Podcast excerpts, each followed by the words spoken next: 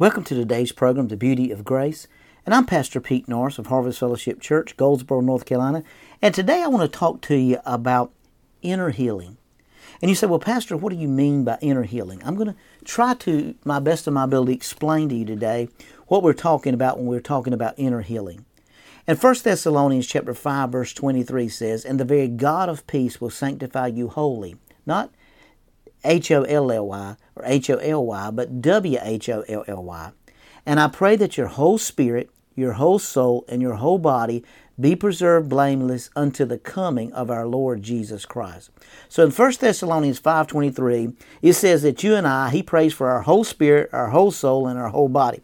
So that tells us that we're a triune being. We're a spirit, we possess a soul. Our soul is made up of our mind, our will, and emotions, and we live in a body. So we are a triune being. Now, this is where a little causes a lot of some frustration for people because they don't understand that when I'm talking about us being perfect, that I'm talking about us walking upright and without sin, I'm talking about your spirit man, your spirit man. So you were spiritually dead before you got born again or accepted Jesus as your personal Savior. Some people don't know what that word means, so I want to make it real simple that before you accepted Jesus Christ your personal Savior, you were spiritually dead. There was nothing you could do about that. Because of being born through the seed of a man, you were spiritually dead because Adam sinned in the garden. Because of Adam's sin in the garden, all men have been made sinners.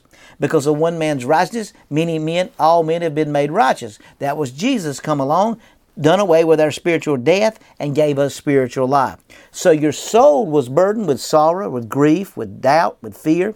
Your body was subject to disease and sickness. Now, this was before you got uh, what we call born again or accepted Jesus as your personal Savior.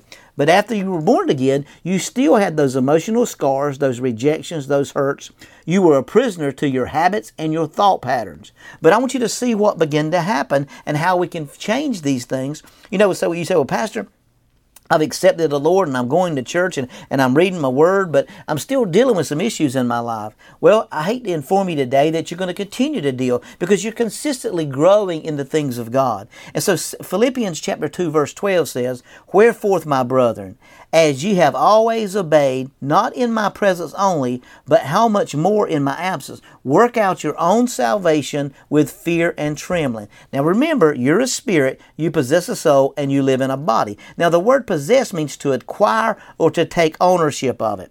So the Bible says in Proverbs 23, verse 7, that whatsoever a man thinketh in his heart, that what that's what he is. But the word heart there is when you read the Bible, it's the word psuche, which is talking about the soul of you, talking about your mind and your will and your emotions. So he's saying, if I can learn how to bring control to my soul, that's I can control some things. You know, people say all the time, "Well, Pastor, I just lose my temper." Uh, you know, I, I say things out of my mouth I shouldn't say, and I do things I shouldn't do. But the Bible says, "Out of the abundance of the heart, the mouth speaks." So, whatever's going on in you to bring inner healing, you may have scars, you may have past. There's women, there's men, there's people that have been sexually abused in their life growing up, and and they're continuously dealing with these things internally. And and when they get married, these things get harder and harder and harder to function. But Jesus tells us how to take control of our soul. When I'm talking about control of my soul, I'm talking about learning how to control my mind, bringing my mind, my will, my feelings, my emotions.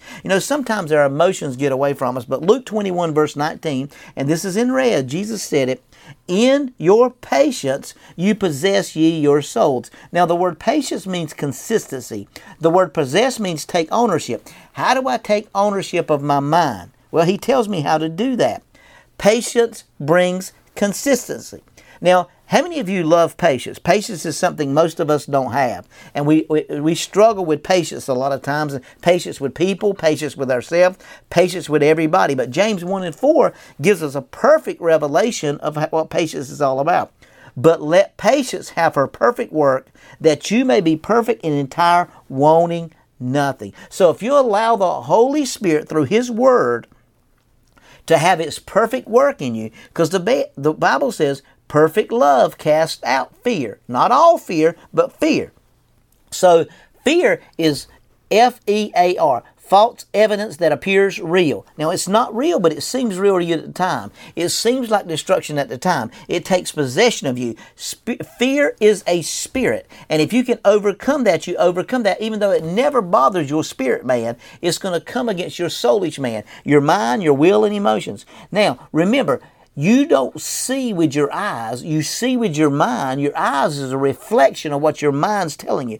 This is the most powerful thing in the world, the thing between your ears, which is your mind, your will, and your emotions. When you can learn to control your mind, you can control every aspect of your life. And so he says, Let patience have her perfect work, that you may be perfect and entire, wanting nothing. So you'll lack nothing when you learn to have patience and let patience have its perfect work. See, we won't microwave. We can go to McDonald's or Hardee's and get a hamburger in 13 seconds. You know, we can put popcorn in the microwave and get it in 20 seconds. We can put a baked potato in there and get it in three minutes. So we want everything to be quick like that. Well, God doesn't work like that because you know, you've been through this situation in your life and why you think what you think.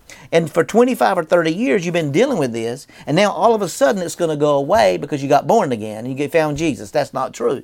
As, as you begin to feed that word, you begin to have to change the way you think. If you want to be change, change your behavior, you're going to have to change what you think. You will never change your behavior if you don't change what you think. And that's the beauty of grace.